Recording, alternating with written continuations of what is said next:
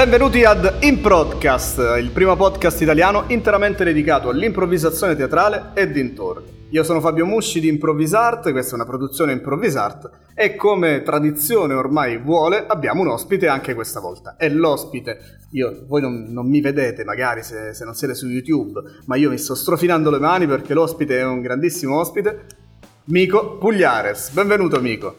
Buongiorno, ciao, ciao Fabio, ciao a tutti, ciao. Grazie per questa... Eh, per questa introduzione eh, inaspettata, cioè, ma, ma, ma, manco meritata, devo dire. Dici chi mai ha fatto un'introduzione strofinandosi le mani? Strofinandosi le mani, cioè non mi è mai capitato, cioè, di mi sto strofinando lei veramente la scriverò nel mio curriculum.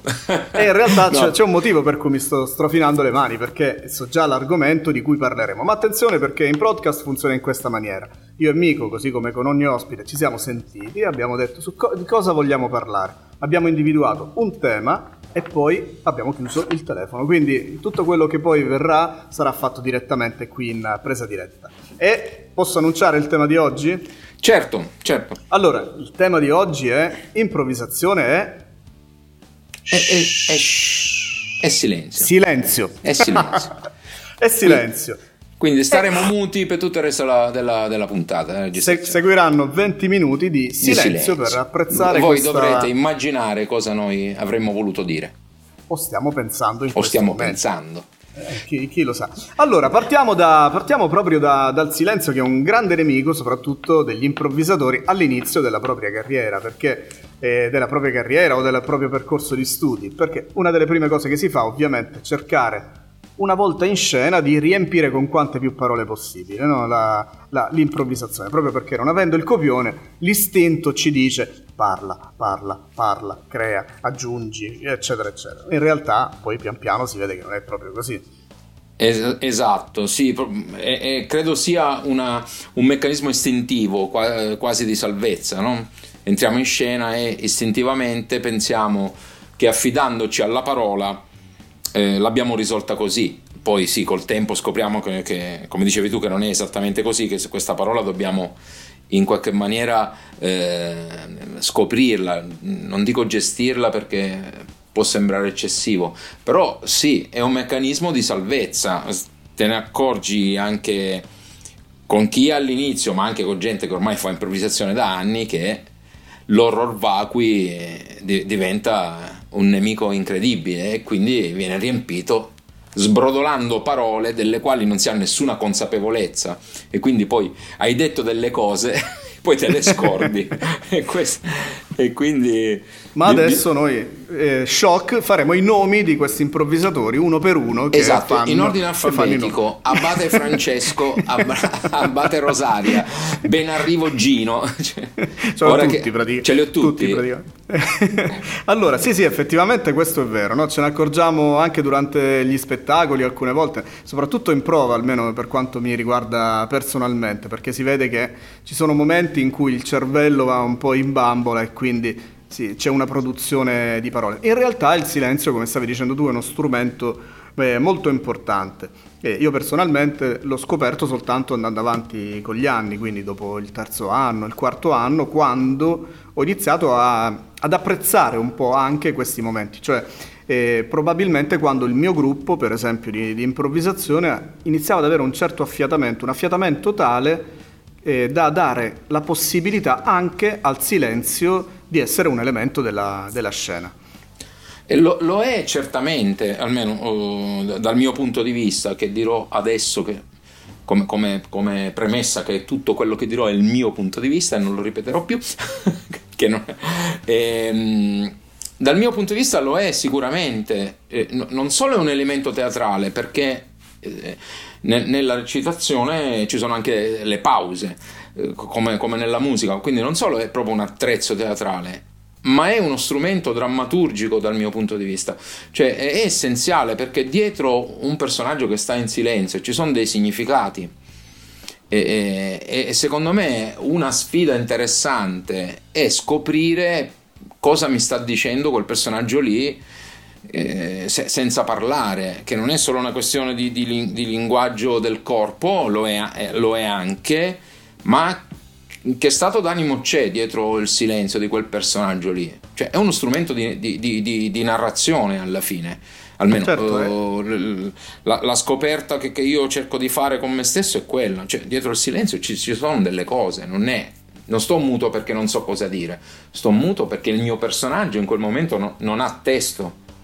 Eh sì, ed è come, come, in realtà come nella vita reale, che alcune volte non c'è la necessità di aggiungere parole e contemporaneamente alcune volte quel silenzio aiuta il personaggio in scena o magari anche noi nella vita reale fare dei ragionamenti, ad avere, a far crescere quell'emozione che all'inizio magari ci disorienta, non riusciamo bene a comprendere e anche nell'improvvisazione questo è, è, incredibilmente utile a far crescere un po' quella che chiamiamo la verticalità del personaggio. No? Certo. Io so che tu stai lavorando, mi hai detto, ma non, non, siamo entrati nel dettaglio, stai lavorando molto in questo periodo su questo concetto. E in particolare che, che cosa ti stai rivolgendo, quali aspetti ti stai rivolgendo? Ma eh, mi sto, sto, provando a concentrarmi su eh, il silenzio sia come motore eh, di, di, di, storytelling, cioè c'è un racconto dietro, ma anche come possibilità di scoperta per gli improvvisatori, per le improvvisatrici di caratteristiche del personaggio, com'è il mio personaggio. Se io mi do del tempo uh, invece di reagire con la prima parola a caso che mi viene in mente, se io mi do del tempo, conosco meglio il mio personaggio, quindi diventa uno strumento di, eh, per semplificare, di costruzione del personaggio. Noi usiamo da sempre questa frase, la costruzione del personaggio.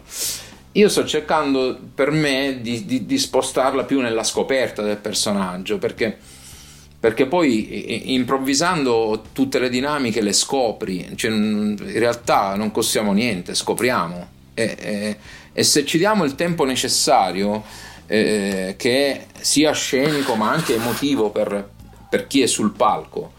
E il personaggio che viene fuori è sempre più dettagliato perché scopriamo delle sfumature che eh, eh pronti via magari non abbiamo chiare. Se diamo eh, vita vera al nostro personaggio scopriamo delle cose secondo me eccezionali, anche, inaspettate.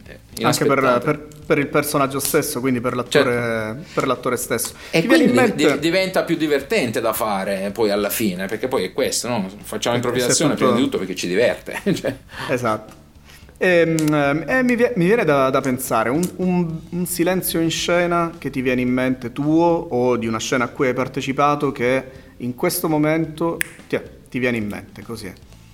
Allora, eh, vorrei raccontare un aneddoto proprio di, di una scena fatta eh, che si, si, basava proprio su quello, senza, senza fare nomi, eh, però anticipo prima se ci sono dei minorenni eh, eh, andate, andate, a dormire a perché poi eh, c'è un, c'è un, pezzettino che è vietato ai minori, però così è.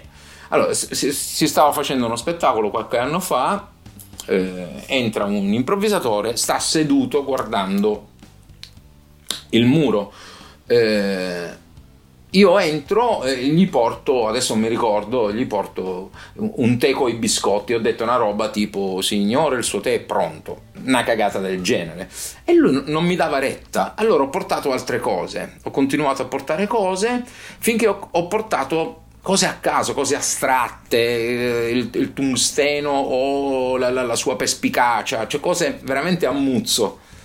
Eh, e lui continuava a stare in silenzio. Dopo un po', alla fine di sta cosa che è durata tre minuti, lui con la faccia di marmo ha guardato il pubblico e ha detto ehm, il mio pene è pronto. Ah, per, perché per me era ed è stata una scoperta da un punto di vista di processo improvvisativo, poi può piacere o non piacere, ma questo è un altro discorso e non ci interessa, francamente. Certo. Però da un punto di vista di processo, cioè tutta quella pantomima lì era il rito propiziatorio per una masturbazione, sostanzialmente, che abbiamo scoperto grazie al silenzio, alla gestione senza stress del silenzio di quel personaggio lì. Eh sì. E beh, è interessante perché io mi ricordo per esempio la prima volta che iniziamo a gestire il silenzio fu con, con due maestre, colleghe, che sono Susanna Cantelmo in particolare e Maria Dele Attanasio. E mi ricordo che, che c'era... oggi, o, no, non dico oggi perché sennò poi facciamo riferimenti, questo... non possiamo dire niente. Eh sì, sì, sì, però insomma è stato il compleanno di, di Maria esatto. Dele da poco. E, e, quindi quello che è accaduto è, è che mh, ci fecero fare delle scene total, totalmente in silenzio, senza input, con i due cubi piazzati in sala e basta. Quindi 3-2-1, improvvisate. Silenzio totale, silenzio tra gli attori ovviamente all'inizio che non avevano input, quindi non avevano un'ispirazione a cui aggrapparsi in quel momento, silenzio dei compagni che osservavano la scena perché era in prova appunto.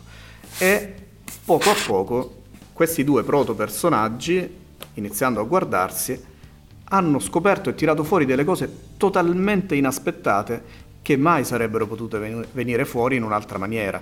E si lavora in una maniera molto più profonda, molto più, eh, come dire, con uh, i rubinetti dell'empatia totalmente aperti. E credo che per un improvvisatore sia molto eccitante avere questo tipo di possibilità.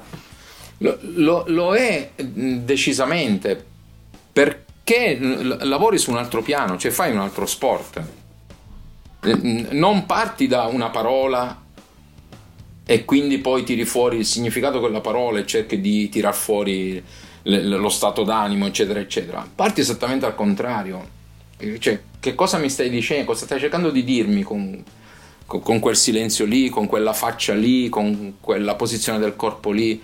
E poi dopo scopriamo il testo. A me pare un percorso molto più interessante. Poi è chiaro, non vuol dire che tutte le improvvisazioni del mondo le faremo così. Ci sono delle improvvisazioni dove invece per X motivi serve stare lì a parlare da subito. Però sì, magari nella, nella, short form è più complicato poi utilizzare eh, esatto, questo, questo esatto. strumento, ma nella long ovviamente ci, ci andiamo a nozze. Ci, ci, sono delle situazioni dove non abbiamo nessuna necessità di parlare, ma anche se stiamo uh, nel, nel comico puro, ma ci sono delle scene esilaranti senza bisogno di parlare, che non vuol dire mimarle, perché poi a volte alcuni confondono, cioè il silenzio allora mimo, oppure faccio la pantomima che comincia a fare gesti, se ho fame avvicino la mano alla bocca a forma di arancino, eh, o se ho sete faccio così, mi mando la bottiglia. Eh, non è quello, il silenzio è proprio perché il personaggio non ha niente da dire. Ed, eh, ti faccio una domanda, perché ad esempio io quando, quando, insegno, la prima parte del training di tutte le lezioni è sempre senza parola, quindi faccio solitamente propongo un riscaldamento, un training fisico iniziale con l'assenza della parola, perché a mio modo di vedere questo ci fa un po' disconnettere con quello che magari abbiamo fatto fino ad un minuto prima nella vita fuori dalla, dalle sale di improvvisazione, ci fa connettere meglio a livello anche di velocità con i nostri compagni, con noi stessi e poi pian piano, dopo circa una mezz'ora, 20 minuti, 40, dipende poi dal tipo di lavoro che si va a fare, introduco anche l'uso della, della parola. E che cosa ne pensi tu? Oppure come è il tuo training? Come utilizzi durante le tue lezioni il silenzio? Allora, eh, mi, mi, parto dal, dalla parte iniziale rispetto ad una lezione X, lezione media.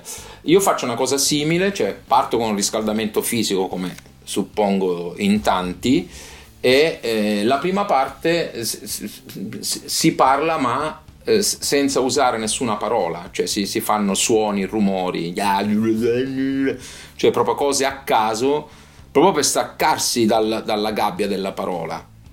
E questa cosa la condivido, nel senso eh, noi abbiamo la necessità di eh, di capire che il testo è conseguenza e quindi anche da un punto di vista formale, se già pronti via partiamo da facciamo un bel giro di associazione di idee dove è tutta testa e niente sì. di più, eh, anche formalmente eh, stiamo dando un segnale probabilmente a, a, agli allievi per cui eh, dobbiamo piano piano inserire, scusa, uso dobbiamo, ma eh, ci, ci, stiamo capendo, eh, vuol sì, dire io sì, faccio sì, questo, poi ognuno fa quello che crede, ci mancherebbe. Eh, io provo ad inserire da, da, subito, anche con allievi di primo anno, uh, la necessità di liberarsi dalla parola. Mm. Che, che, che, ripeto, non vuol dire che non sia importante, la parola è fondamentale, ma è la conseguenza, non è il punto di partenza per me il testo di un personaggio, un testo improvvisato, un personaggio improvvisato, ehm, lo scopro dopo. Se parto okay. dal testo, alla fine mi diventa gabbia. Perché nella migliore delle ipotesi sto attento a quello che dico e poi sono costretto a starci attento però. Se io invece lo scopro quello che il mio personaggio vuole dire, siccome la memoria fisica ed emotiva è molto più forte della memoria cerebrale, sì, io certo, ce l'ho. Me, me, lo sto vivendo, me lo sto vivendo, è qualcosa che, che esatto, mi appartiene. Non è che mi devo ricordare che ho detto che sono un assassino alle 4 del mattino, lo scopro e quindi il mio personaggio è più potente. Senti Mico, invece mh, avendo tanti anni no, anche di esperienza... Ma e, anche proprio di età anagrafica possiamo e dire. Anche, e anche possiamo dire che ha 96 anni, la 96 voce è giovane però... Portati da Dio, 96 anni ma portati da Dio. E tu intanto insegni principalmente a Milano, a Teatri sì, ma poi sì, anche in, tut- in, tutta Italia, anche dove, festival all'estero. Dove qualcuno ancora ci casca e mi chiama.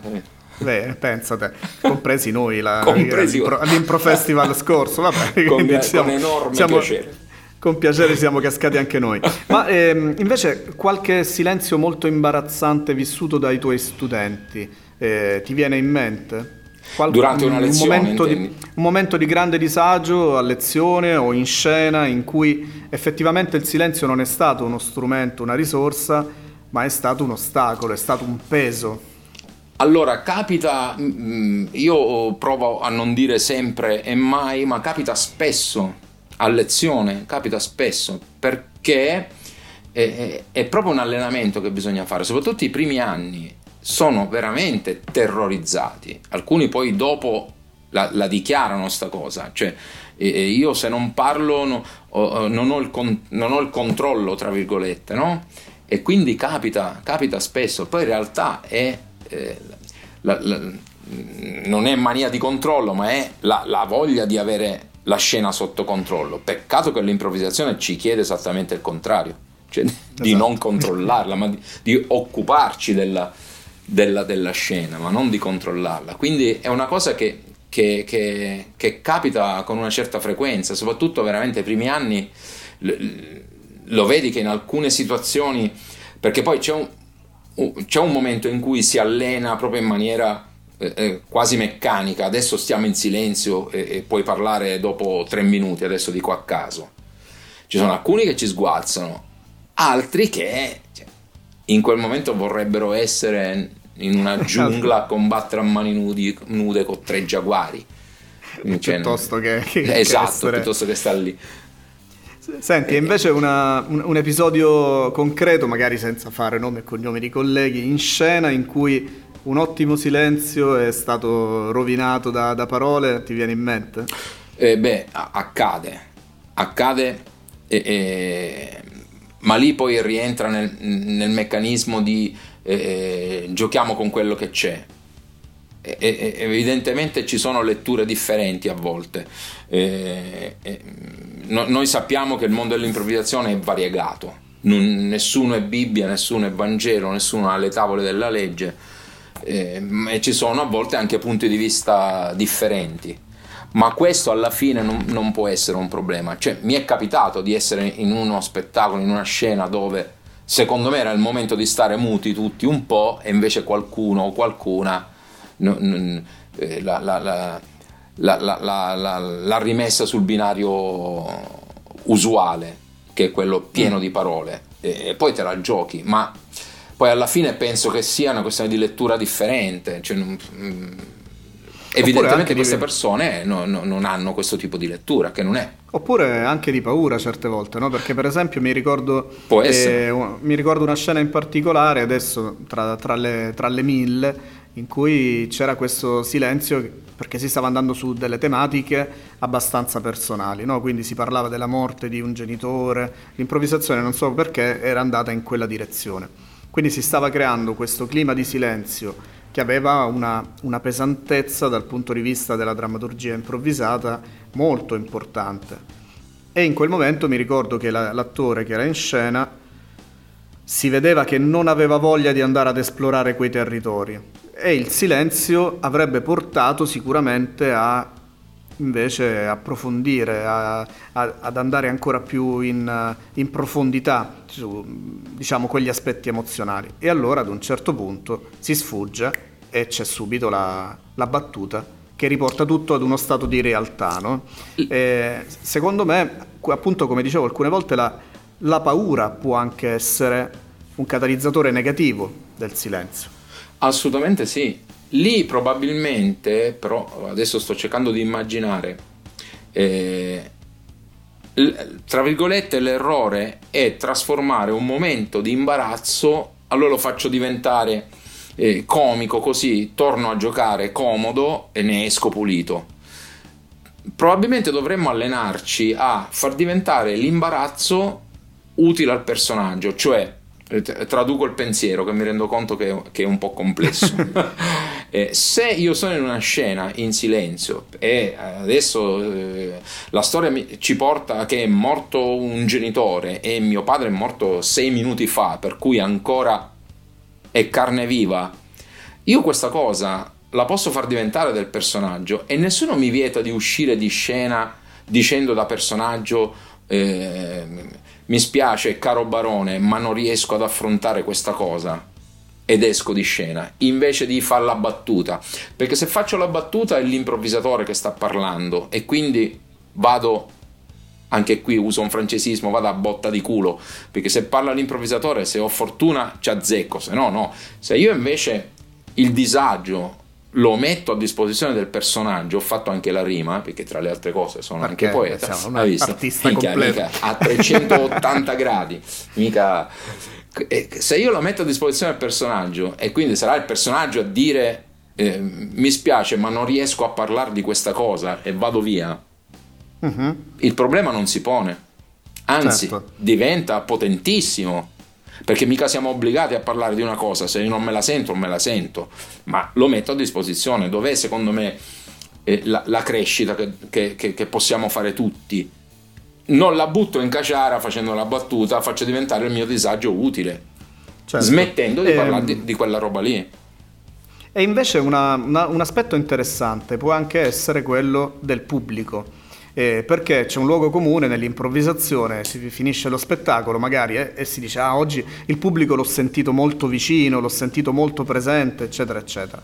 E mi è capitato invece in situazioni in cui il pubblico era estremamente in silenzio che alcuni attori avessero il dubbio per dire ma non sentivo il pubblico distante, non sapevo se ci seguiva o meno, non avevo questa sensazione. Ecco, il luogo comune quale può essere? Che magari alcune volte noi improvvisatori abbiamo bisogno della risposta immediata sonora anche del pubblico e il silenzio non riusciamo ad interpretarlo. Può essere una chiave di lettura? Um Secondo, può essere una chiave di lettura se nelle situazioni comiche, cioè la comicità ha bisogno della reazione subito, se il pubblico non sta ridendo, quella, quella, cosa non fa ridere, non fa ridere il pubblico, poi non è che non fa ridere, non fa ridere in quel momento e quelle persone lì. Ma se siamo in una eh, scena o in un momento di uno spettacolo dove non c'è niente da ridere e il pubblico sta in silenzio, probabilmente è un segnale che, che, che è sul pezzo. Eh, eh, per esempio, oh, a me capita ancora ogni tanto di fare qualcosa di testo, nel teatro di testo ti accorgi che non ti stanno più seguendo quando cominci a sentire che, che improvvisamente hanno tutti il colpo di tosse, da... allora lì, mica aspetta, c'è qualcosa che non va. mm. Secondo me se il pubblico è in silenzio e tu percepisci quel silenzio lì come attenzione, per me è un gran segnale che invece stanno seguendo. Certo, se in silenzio, dove, eh, in uno spettacolo dove, dove eh, si, si, pensa di star facendo comicità e il pubblico non ride, è un altro discorso. Ma eh certo, lì ci, ci dobbiamo preoccupare. lì ci dobbiamo preoccupare. Ma in uno spettacolo X, dove c'è una scena dove parliamo del padre morto e lo facciamo con una, con una certa importanza e il pubblico è in silenzio, secondo me è, è, un buon segnale. È un buon segno, cioè io lo vivrei così. Che anche recentemente in uno spettacolo che abbiamo fatto a Roma eh, c'era una scena che era molto drammatica e seguiva una scena comica. Quindi dal comico ad un certo punto il registro è cambiato ed è diventato drammatico e lì non c'era il silenzio, ma c'erano del, delle mezze risate, come se il pubblico volesse ridere, non volesse connettersi ancora a quel registro e quindi continuava a ridacchiare. Non so se ti, è, se ti è capitato anche alcune volte. Beh, che si devono, come dire, riregistrare, cioè ti, ti, ti sposti e, e devono rientrare in un altro mood e si devono dare il permesso di, di, di, di, cambiare registro anche loro, perché certo il pubblico ti segue, ma il pubblico è fondamentale nel teatro, a qualunque livello secondo me. Cioè, il teatro si fa perché c'è un pubblico che lo guarda, se no certo. è, non, non, non, non, ha senso, se no non è teatro, non è niente, cos'è? Mi chiudo in camera e, e, e parlo al lampadario. Ma, eh, per cui pro- probabilmente mm, si, si, si, devono ridare il permesso di, ah ok, stiamo cambiando. Sì, capita, capita se ci sono dei passaggi. Io credo che il pubblico sia molto più maturo di quanto noi temiamo. Cioè, mm. Il pubblico s- s- non è stupido, il pubblico sa benissimo come reagisce. Se reagisce in un modo è perché è la, è la reazione eh, vera che sta sentendo e noi a volte ci preoccupiamo eh, in maniera eccessiva, nel senso, in realtà sono insicurezze nostre. Ah, che... Eh, mi ricordo ogni tot torna, ah ma il pubblico non è abituato, non è pronto, non è abituato, mm. non è vero, siamo noi improvvisatori e non siamo pronti, il pubblico è pronto. Perché il pubblico se gli dai una scena bella ne gode, che sia comica o non comica, non ha importanza. Sì, se gli dai una scena brutta, anche... no. È anche vero, sì, della, dell'abitudine questa cosa si sente molte volte. È anche vero che se fai in una stagione 12 spettacoli di short form e uno in cui a un certo punto c'è un picco di drammaticità, se il pubblico è sempre lo stesso, farà un po' fatica all'inizio a connettersi, però secondo me in realtà basta, basta dar, darci il tempo di sviluppare quello che magari sta avvenendo in scena in quel momento, il pubblico ci seguirà. Credo che sia un po' questo, insomma, un piccolo, una piccola osservazione, almeno da parte mia, secondo me. E, e sì, dobbiamo dare il tempo a noi stessi, eh, so, sono d'accordissimo, cioè è paura nostra, perché se poi, voglio dire, il 90% delle scene che, faccio, che, che accadono nell'improvvisazione teatrale sono comiche, ma quando ne capita una che non è comica, il terrore è nostro Mm-mm. di noi siamo sul palco. E invece, e quindi appena stiamo lì un minuto e 14 secondi senza sentire sta risata, diventiamo pazzi. panico. E, panico e mandiamo di nuovo, cioè, tira il dito, pam, e siamo a posto così. Senti, e, eh, eh, tu hai girato tanti festival anche fuori, no? da, dall'Italia, anche all'estero. Sì, qualcuno sì. Qualcuno, giusto qualcuno. E qual è la, il rapporto invece in Europa magari o nei festival in cui sei stato con, con, il silenzio? Nei festival di solito c'è sempre un clima più da, da festa, diciamo in un certo senso, no? Oppure no? Allora, no, c'è un clima da, da festa diffusamente, poi ogni, ogni popolo eh, eh, intende la festa in una maniera differente, però c'è sempre un clima di festa. Ma il rapporto, il rapporto col silenzio, almeno eh, mio, nasce all'estero anche per una questione di necessità. Perché eh, siccome io sono un dinosauro, quindi il mio inglese, aspetta che sposto una lampada, che, che ho una striscia di luce in faccia che non è bellissima, ecco, eh, siccome e dicevo io sono un dinosauro. Il mio inglese eh, mi- migliora sempre ma certamente non è non sono un madrelingua. È che sono eh, precisamente britannico. Eh, per cui soprattutto all'inizio eh, ho dovuto scoprire un modo per starci in mezzo per starci anch'io dentro, dentro un festival internazionale e devo dire che viene spesso, molto spesso, qua vorrei dire sempre, però non lo dico per principio, molto spesso eh, apprezzata sta cosa perché eh, eh, quando proponi un lavoro su, sulla gestione del silenzio, delle pause, del, del linguaggio non direttamente legato alla parola, eh, comunque non è usuale e quindi viene apprezzato onestamente. Poi è chiaro, quando capitano le gemme o gli spettacoli, a volte diventa utile, a volte eh, io è faccio lo, lo possum e faccio finta di essere morto perché alcuni partono di slang e ti dici ok va bene va so, bene io va svengo bene. io svengo però, però a volte, a volte per esempio eh, a, a settembre sono stato a Sofia e abbiamo fatto uno spettacolo con, con altri docenti e a un certo punto abbiamo chiesto ad una eh, ragazza, non mi ricordo se è della Lettonia o dell'Estonia, eh, una cosa tipica del loro, eh, del loro, paese, una caratteristica proprio tipica, e loro hanno detto che sono lenti. Ah. e allora non sapevamo come far partire questa scena, io ho preso una sedia e mi sono seduto. E sono stato lì fisso a guardare il pubblico in silenzio totale. Dopo veramente due minuti è entrato un altro e ha suonato alla porta, no? Eh, io sono stato altri due minuti fermo. Dopo due minuti ho girato la testa verso la porta. Insomma, per aprire una porta ci abbiamo impiegato sei minuti, sette minuti. E c'era un campanello e una porta da aprire. Sta cosa, ma noi seri, cioè non c'era nessuna faccetta da Ci avete creduto? Assolutamente, fino alla morte. Sta cosa il pubblico ovviamente era squartato da ridere, capito?